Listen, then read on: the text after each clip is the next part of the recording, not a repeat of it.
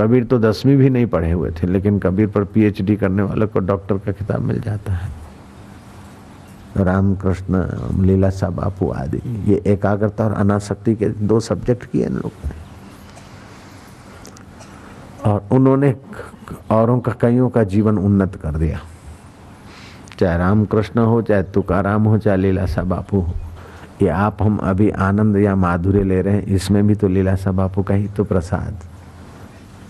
उनकी एकाग्रता और अनासक्ति का ही तो फल है कि हम लोग इतना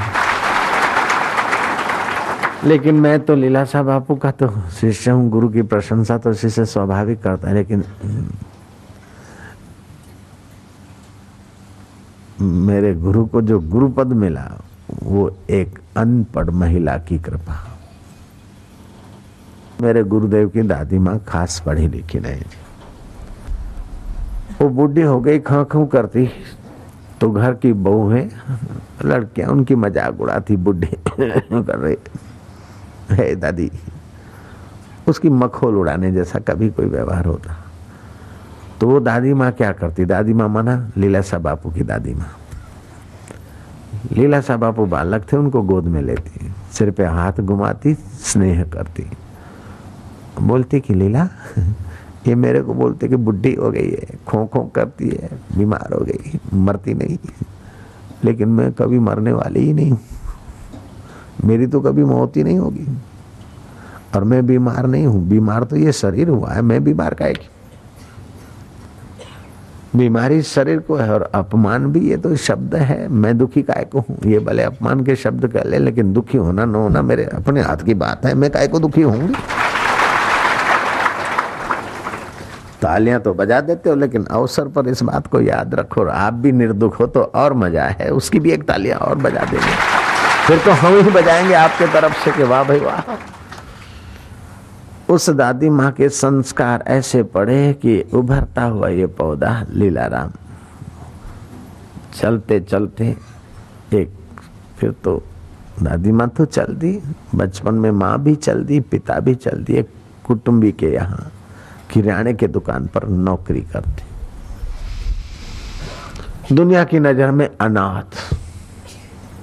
बेचारा माँ बाप चले गए। बेचारा अनाथ लड़का।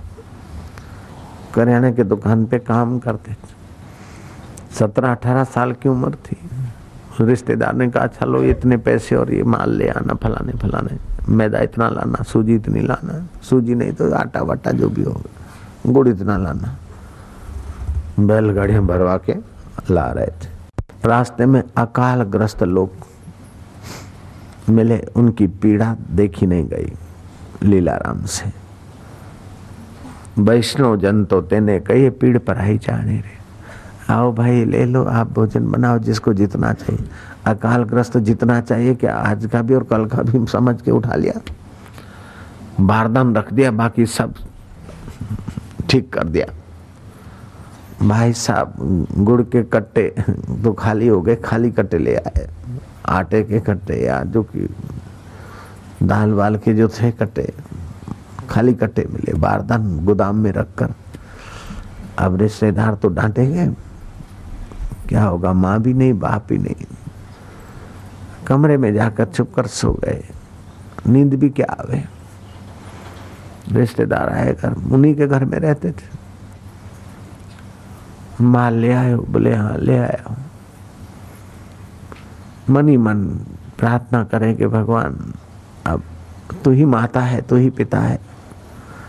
मुझे नाथ का और कौन है? जगत का नाथ तो ही एक आध दिन, दो दिन, तीन दिन बीता। बहाना बना लिया कि बुखार है, अभी तो चल नहीं सकते। बोले अच्छा कुंजियाँ हमको दे दो, गोदाम में क्या क्या माल है, हम अपने आप एंट्री कर लेंगे। अब दुकान में क्या माल छोड़ के आए आप समझ गए। बोले, बेटा, पैसे कितने बचे या खूटे बोले, पैसे भी पूरे हो गए, माल भी पूरा हो गया। नहीं क्या बोलता है? चुप्पी साध ली। सोचा कि बुखार हो गया, मगज में चढ़ गया है बुखार। हम जाते हैं गोदाम में, देखते हैं। रिश्तेदार गोदाम में गया और ये भाई, हे प्रभु करते करते जाने अनजाने में आगे चक्र में आ गए होंगे। गए दुकान में और महाराज माल के वो जो बारदन फेंका रखा था वो पूरा भरा हुआ। एंट्री करके आए कि लीलाराम, इतना बढ़िया सौदा तुम लाए, पैसे खूटे भी नहीं। घबराए कि ऐसा करके अब कान पकड़ेंगे और पिटाई करेंगे।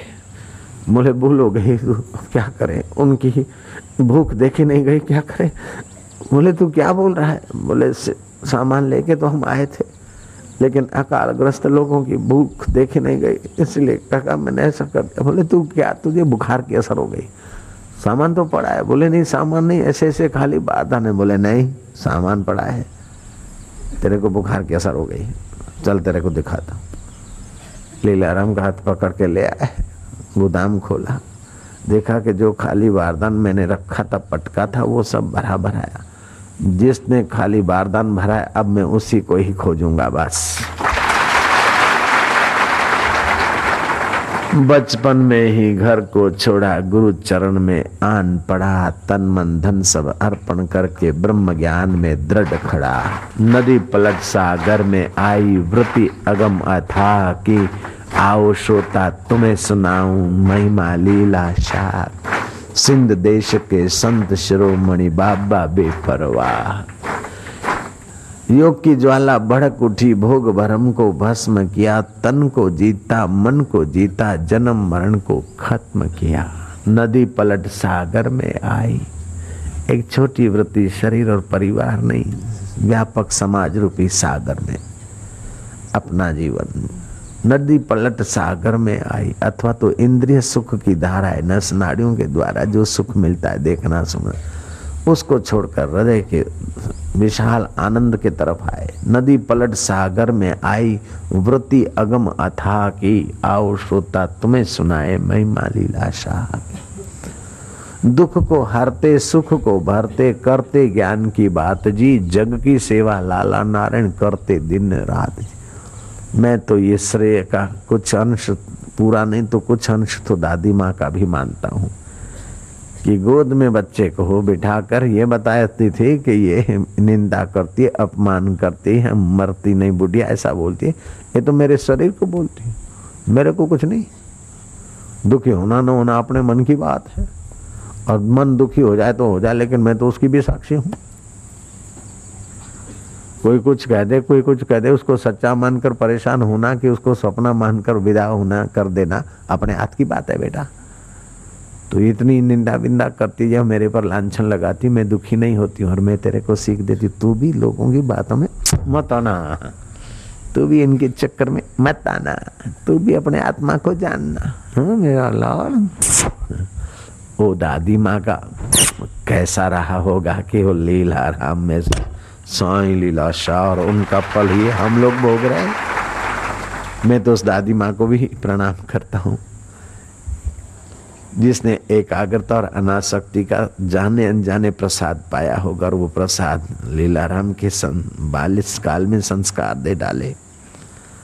और वो चलते चलते समाज की सेवा हुई और उसी में से एक थोड़ा सी उनकी कृपा हमको भी मिली और इतना लाभ हो रहा है।